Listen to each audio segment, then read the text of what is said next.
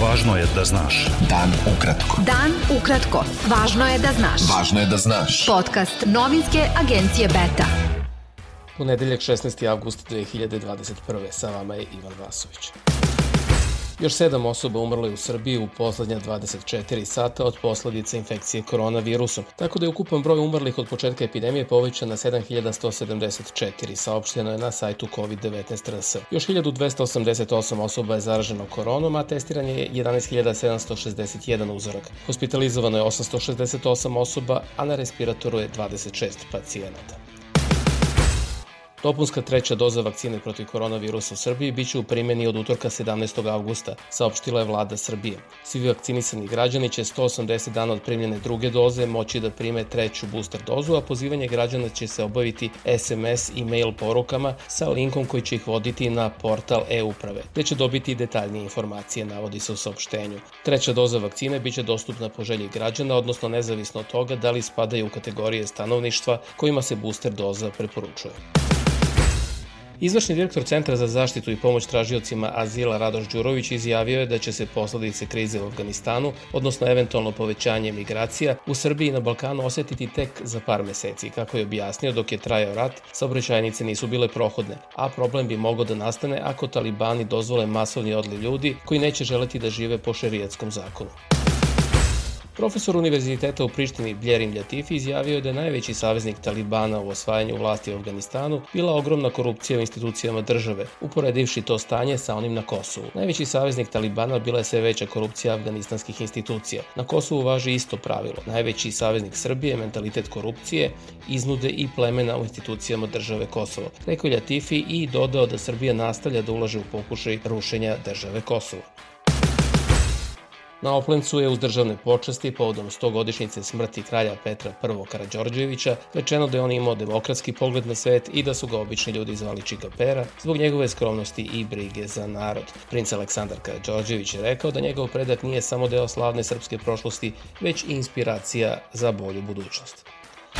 Beta. Dan ukratko. United Grupa saopštila je da je postigla dogovore o preuzimanju grčkog telekomunikacionog operatora Wind Hellas sa kompanijom Crystal Almond. Kompanija Wind Hellas jedna je od tri vodeća mobilna operatora u Grčkoj, a pored mobilnih usluga pruža i fiksne internet i usluge televizije za ukupno 4,2 miliona korisnika, ostvarujući godišnje prihode od preko 500 miliona evra. Preuzimanje grčke kompanije očekuje se posle običajnih odobrenja regulatora tokom 2022. godine. U gašenju brojnih požara koji su prethodnih nedelja zahvatili delove Grčke, Severne Makedonije i Albanije učestvovalo je u okviru programa međunarodne pomoći oko 1500 vatrogasaca, najmanje 33 letelice i 331 vozilo iz 27 država. Kako je preneo portal Balkanska bezbednostna mreža, Nemačka i Francuska prednjače po broju angažovanih vatrogasaca, dok su najviše helikoptera uputile Srbija i Švajcarska, koje su za gašenje požara angažovale po tri letelice.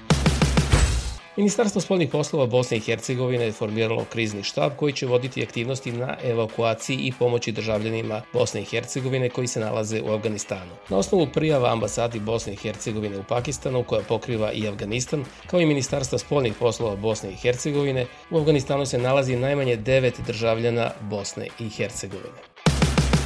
Vlada Severne Makedonije saopštila je da je dogovorila da privremeno prihvati 186 građana Afganistana koji napuštaju tu zemlju nakon što su osvojili talibani.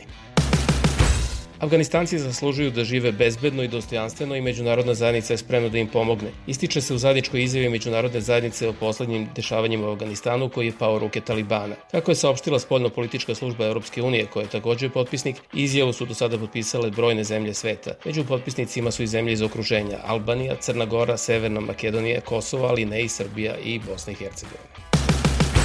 Munjevita pobjeda ekstremnih islamista Talibana u Afganistanu i munjeviti raspad od Sjedinjenih američkih država i NATO podržavane lokalne vlasti predstavljaju nesumnjivu pobedu svetskog terorizma i gorak poraz za Zapad koji je potpuno precenio sebe, neodoljivost svojih vrednosti i verovanja da svi žele da budu kao mi, bez obzira na istoriju, kulturu i identitet. Ocenjuje danski dnevnik Iland Poster. Vrlo je slično mišljenje i drugih zapadnoevropskih medija i analitičara koji predočavaju i to da su sami Afganistanci, iako su imali ogromnu finansijsku i vojnu pomoć Zapada, ispustili sudbinsku priliku priliku da u svojoj zemlji unište islamski fanatizam.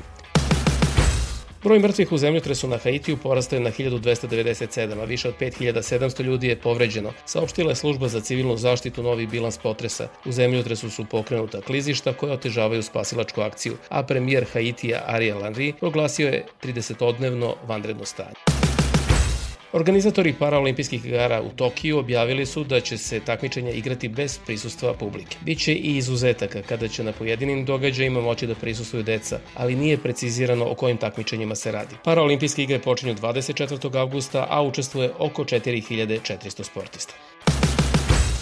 Bio je to pregled vesti za 16. avgust. Sa vama je bio Ivan Vasović. Slušajte nas i sutra. Prijetno. Pratite nas na portalu beta.rs i društvenim mrežama. Važno je da znaš. Dan ukratko. Podcast novinske agencije Beta.